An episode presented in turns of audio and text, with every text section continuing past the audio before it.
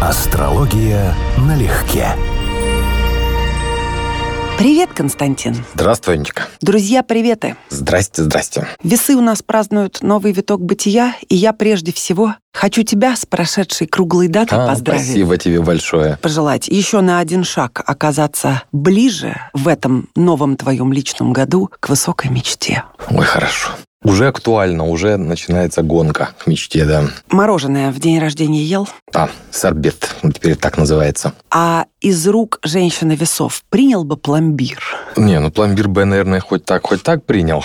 Вот независимо от того, какая женщина. Не мудри, говори. Ну да, да. Железная леди Маргарет Тэтчер, женщина-весы и всемирно известный премьер-министр Великобритании хоть с молоду планировала политическую карьеру, окончила Оксфорд как химик и занималась в молодости пищевыми технологиями, в результате чего разработала, в команде, конечно, других специалистов, способ вспенивания мороженого воздухом. Я не знал, интересно. Железная леди Да. и мороженое. Да. А у меня к тебе вопрос такой. Как железная леди могла быть весами? Что в карте такого? А вот, кстати, я часто ее карту разбираю на семинарах, у нее известное время рождения, она показательная история. Ну, как бы номинально она у нас весы, но асцендентом она скорпион, Сатурн у нее в районе асцендента очень сильно это влияет. И фактически основа ее карты это вообще не Венера, хотя она и в первом доме создает милое впечатление, а трин Сатурна и Плутона, управителя первого дома, и Сатурна, который там практически на асценденте. То есть это именно вот хорошее описание, железный кулак в лайковой перчатке. То есть очень тяжелый характер, даже для мужчины был бы с перебором, но замаскированный Венерой в первом доме и, скажем так, весовскими, возможно, манерами. То есть это, еще раз, человек очень не мягкий. И причем того квадратные весы тоже как бы с Юпитером, с Плутоном,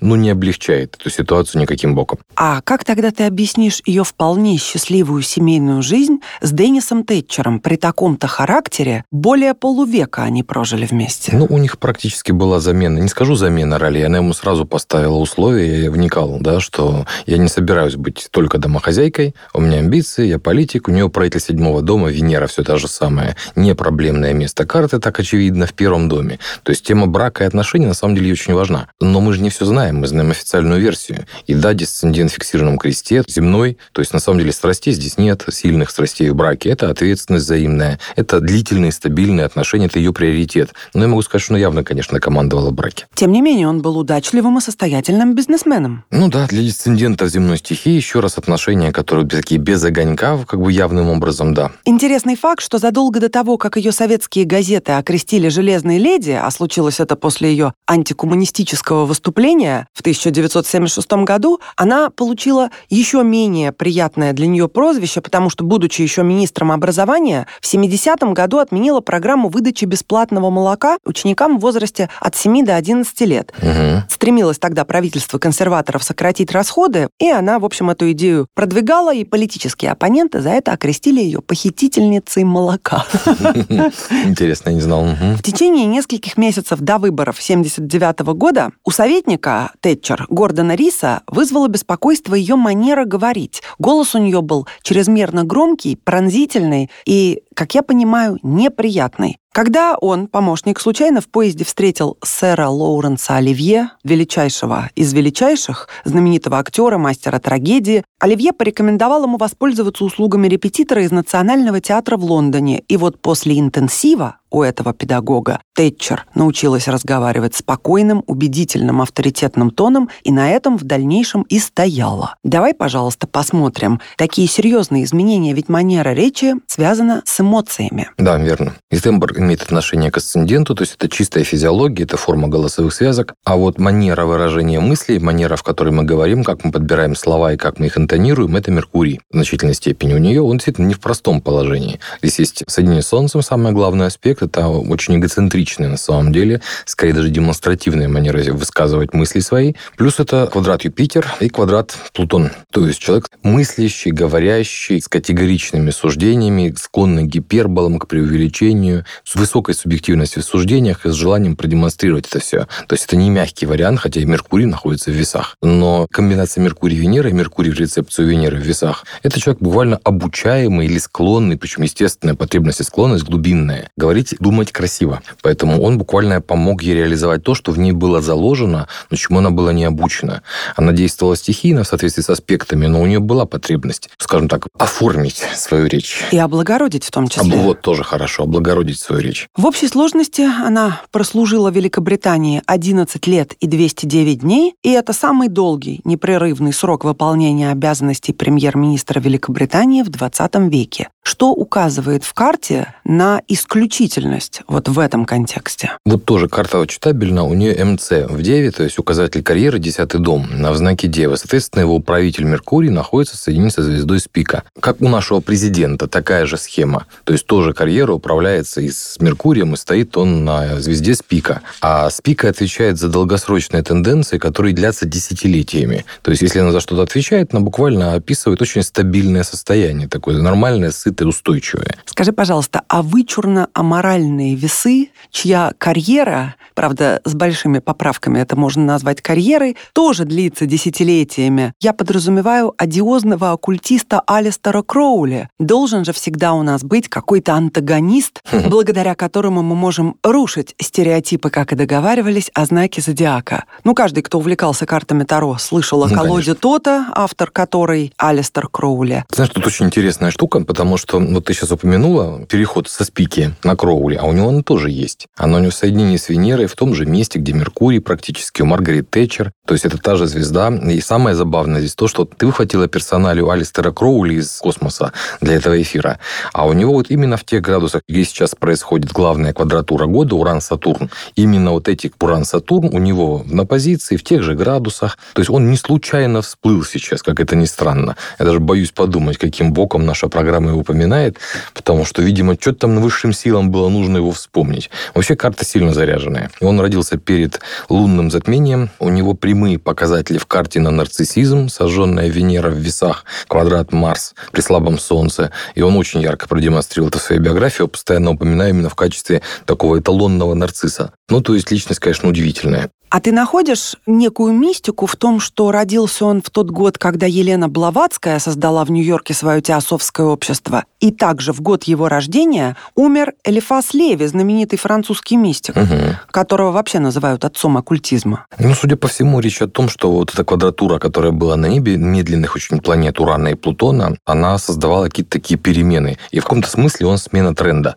потому что оккультизм был до него и после него весьма разный. Ну, сказать, что он прям очень сильно сильно повлиял на теорию вопроса. Нет, у него интересные вещи были, мы его помним, да, но все-таки в значительной степени эта фигура интересна именно вот совершенно нестандартной харизмой, одиозностью, эпатажем и вообще образом жизни, так, в широком смысле. Ну, человек-то он страшный, скажем прямо. Да. Примечательно, что родился он в крайне религиозной семье, кроме того, что весьма состоятельный. Правда, религиозность родителей была своеобразная, они состояли в протестантской секте «Плимутские братья», но так или иначе, все детство Кроули штудировал Библию. Отец умер, когда ему было 11, а мама, очевидно, насколько я понимаю, имела серьезные психические расстройства. Я думаю, что такая наследственность и атмосфера детских лет во многом могли определить его дальнейшую жизнь. Что там с психикой? Помимо нарциссизма это один диагноз, но, полагаю, там было что-то еще обязательно. Я бы сказал, что у него не столько интересная тема с психикой, вот у него, скажем, та же Луна или Меркурий, которые мы смотрим в первую очередь в такого рода вопросах, ну, не являются строго прям проблемными. Но у него очень интересная история, то, что у него сожженная Венера, несмотря на рецепцию одностороннюю с Солнцем, все-таки это место у него непростое, и поврежденное дополнительно Марсом очень сильно. И в его биографии не только мать, у него со всеми женщинами всегда все было драматично скорее, да, потому что кто-то сошел с ума, Первая жена сошла с... были, была да. алкоголичкой, сошла да. с ума. Еще две женщины сошли с ума. Сколько-то покончили с собой. Вот. В общем, связываться с ним Я бы сказал, стоило. я бы скорее на Венеру здесь обратил внимание, потому что, возможно, она имеет отношение с Солнцем вместе к четвертому дому. И тогда это многое объясняет в отношении уже конкретно к одному из родителей в том числе. Карта у него Солнце-Венера, соединение, это уже не слабо для внешнего обаяния.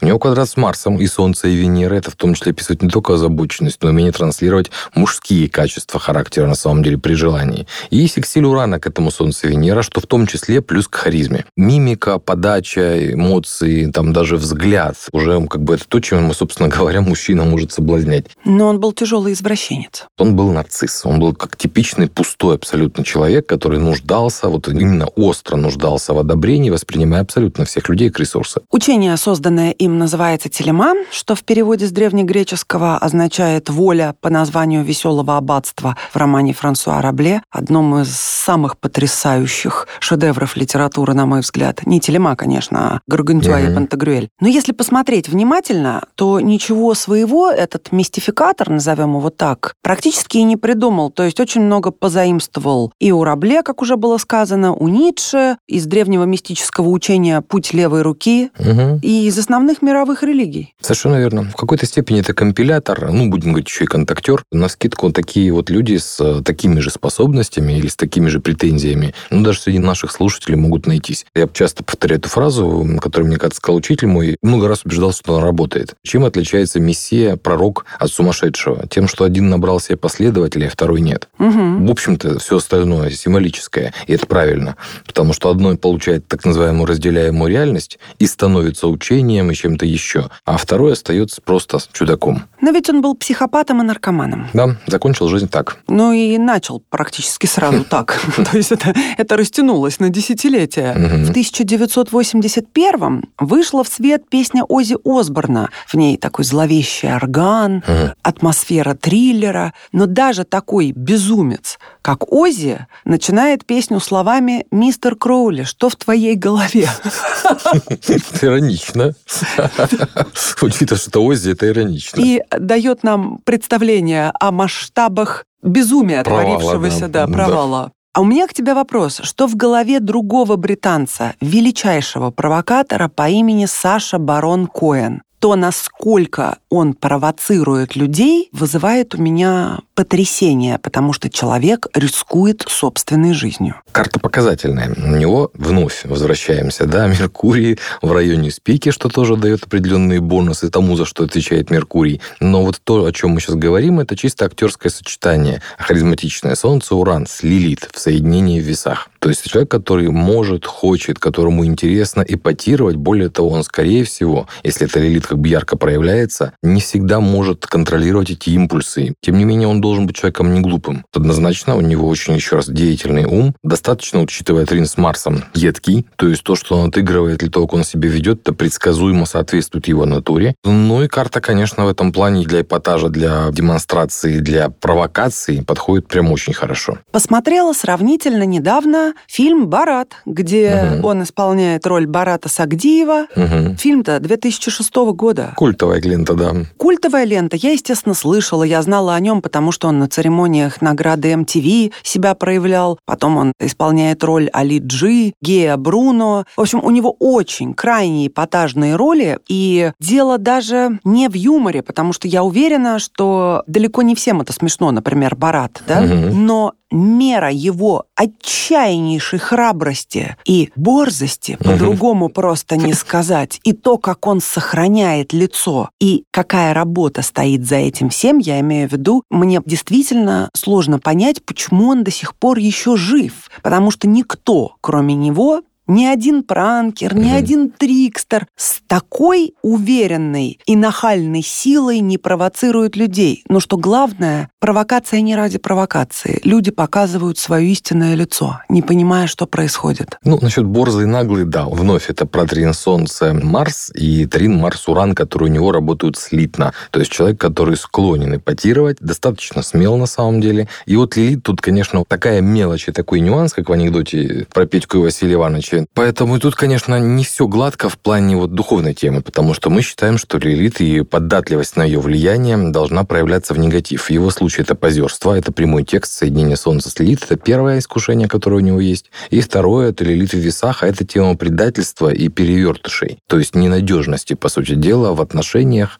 в том числе в деловых отношениях. То есть вот как бы такое импульсивное предвидеть. Дело в том, что он интервьюирует политиков и разыгрывает их так, что даже службы безопасности не могут его вычислить. Об этом можно посмотреть ряд интервью на YouTube. Это совершенно... Вообще этого не знал. Совершенно выдающийся человек. Почему я начала Мгм, с риска мгм. и храбрости? Тут он рискует по-крупному. Например, он интервьюировал бывшего вице-президента США Дика Чейни. Мгм. Потом он представителя штата Джорджия поставил в такую ситуацию, где представитель на полном серьезе оголил зад, и это не шутка, Мгм. и после этого был через 48 часов вынужден уйти в отставку. Мгм. Ты понимаешь, да, какое количество врагов и с какими возможностями он наживает? Ну, кому-то это было и выгодно, так что не только враги, я думаю, появляются. Я не знаю, возможно, кому-то что-то выгодно, но он совершенно точно не обговаривает, против кого что учинить. Мгм. Ну и феерический совершенно ролик лежит на Ютубе, где он выставляет бывшего мэра Нью-Йорка Джулиани Мгм. в таком свете, что люди вопрошают, как же Джулиани после этого карьеру не потерял вообще. Позвольте, как же он служил в очистке,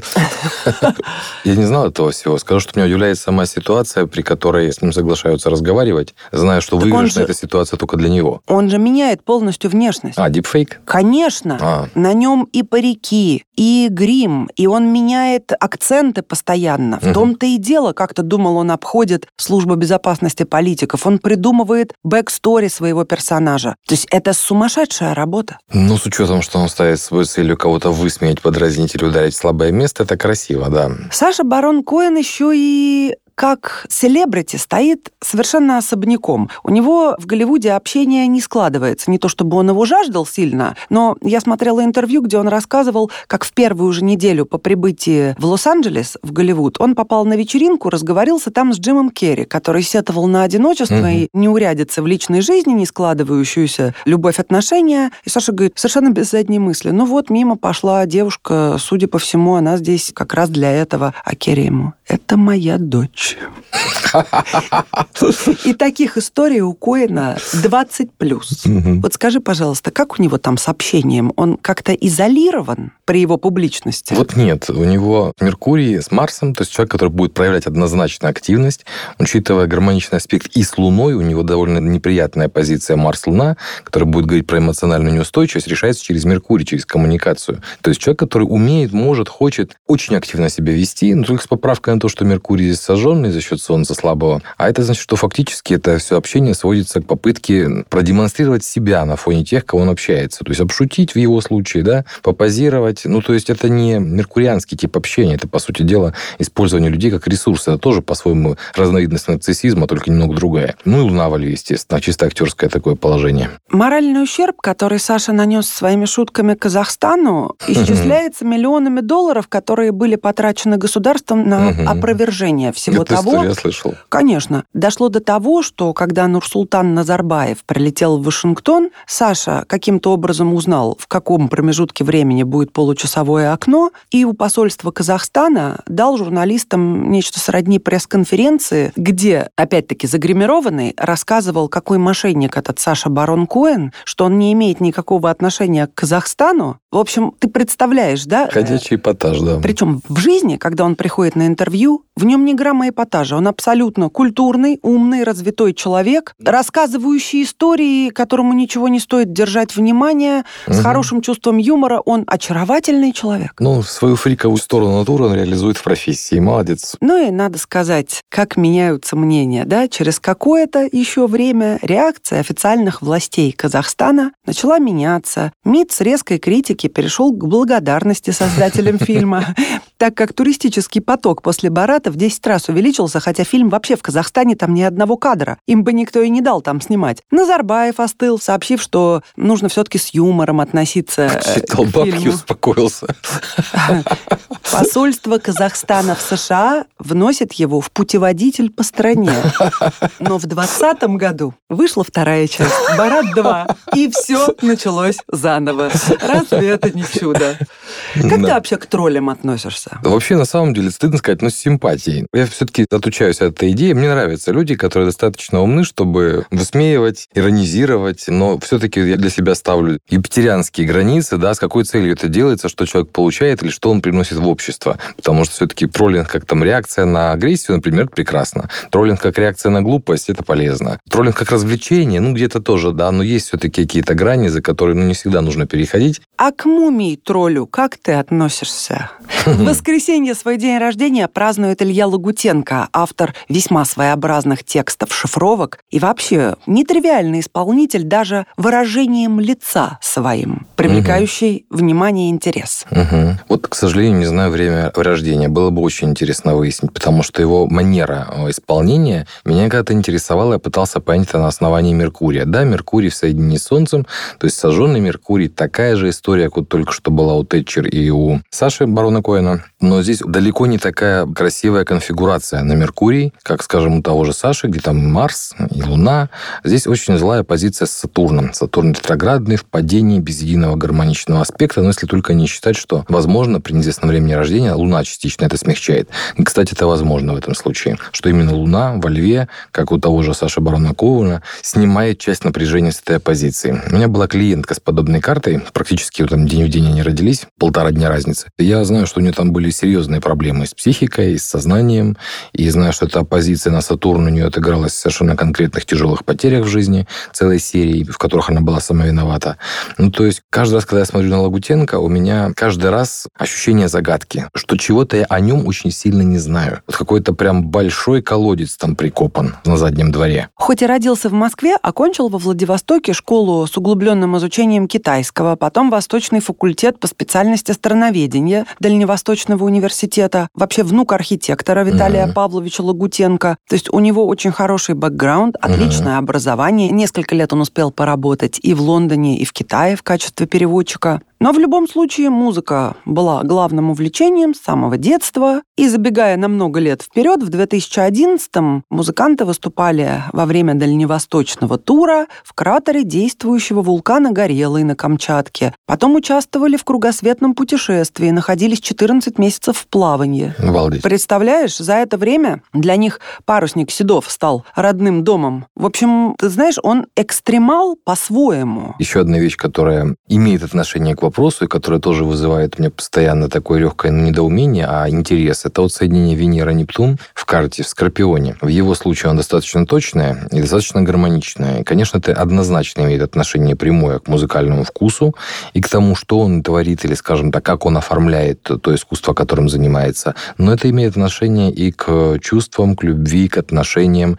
И здесь тоже есть определенные вопросы. Меня подкупает в нем, что когда он слушал в 11-13 15 лет лучших рокеров типа Queen, Genesis, Pink Floyd, Alice Cooper, Kiss, он достаточно слабо еще знал язык, и его не устраивало, что смысла он не понимал, даже различая какие-то слова, и он переписывал все тексты в тетрадку, а потом со словарем в контекстах пытался разбираться. Это не только про пытливый ум, это про то, как в принципе то поколение да, слушало сказать. музыку, конечно. У масса знакомых, кто так учил язык. Конечно, но я думаю, что это повлияло на то, какие кроссворды, пазлы он создает из своих текстов. Потому что, как он говорил, даже многим его друзьям, его коллегам по группе, непонятно порой, что он в них вкладывает, а он их может расписать как кроссворд. Угу. Но это слышится в отдельных строчках, конечно. То есть то, что ты сказал, загадка. Угу. Не знаю, что здесь добавить в этом случае. Меркурий там что-нибудь, Нептун, нет? Не, вот этого ничего и нет в том-то и дело, что я понимаю, что наоборот, у него должны были быть какие-то довольно серьезные сложности и с умом, и с интеллектом, и на самом деле вообще не с людьми, даже так. То есть очень узкий диапазон. И именно вот это, еще раз, мне не вполне понятно, потому что когда мы разбираем любую знаменитость, мы нередко сталкиваемся с тем, что у нас человек и пароход. Вот есть образ позолоченный какой-то, какая-то статуя, которую мы себе представляем, а есть реальный человек. И вот эту реальную личность мы не всегда понимаем в полной мере. Лагутенко – это как раз тот случай, когда, еще раз, я ожидаю, что здесь очень много того, что находится за рамками известного нам образа. Ну и прекрасно, что остается загадка. Лет семь назад на Facebook запустили флешмоб под названием «Мумитроллинг». Автор идеи Олег Швидковский описал свой замысел так. Чтобы участвовать в мумитроллинге, необходимо говорить человеку или писать в соцсетях на его стене по-настоящему приятные, воодушевляющие вещи и стараться привести человека в отличное расположение духа. Искренность и теплота сердца – важное условие правильного мумитроллинга. Но это, конечно, имеет отношение не к Лагутенко, а к мумитроллям Туве Янсен. Но я сегодня всем весам желаю мумитроллить, быть регулярно замумитроленными, а еще, чтобы на одной чаше лежали оладушки с вареньем, которые так любили мумитроли, а на другой – глинтвейн и домашний лимонад. Отлично. Любимая еда сказочных существ. Отлично. И позитивные пожелания. Ой, нет, мне все нравится, я просто присоединяюсь. Ну тогда, дорогие весы, с днем рождения! С днем рождения всех! Астрология налегке.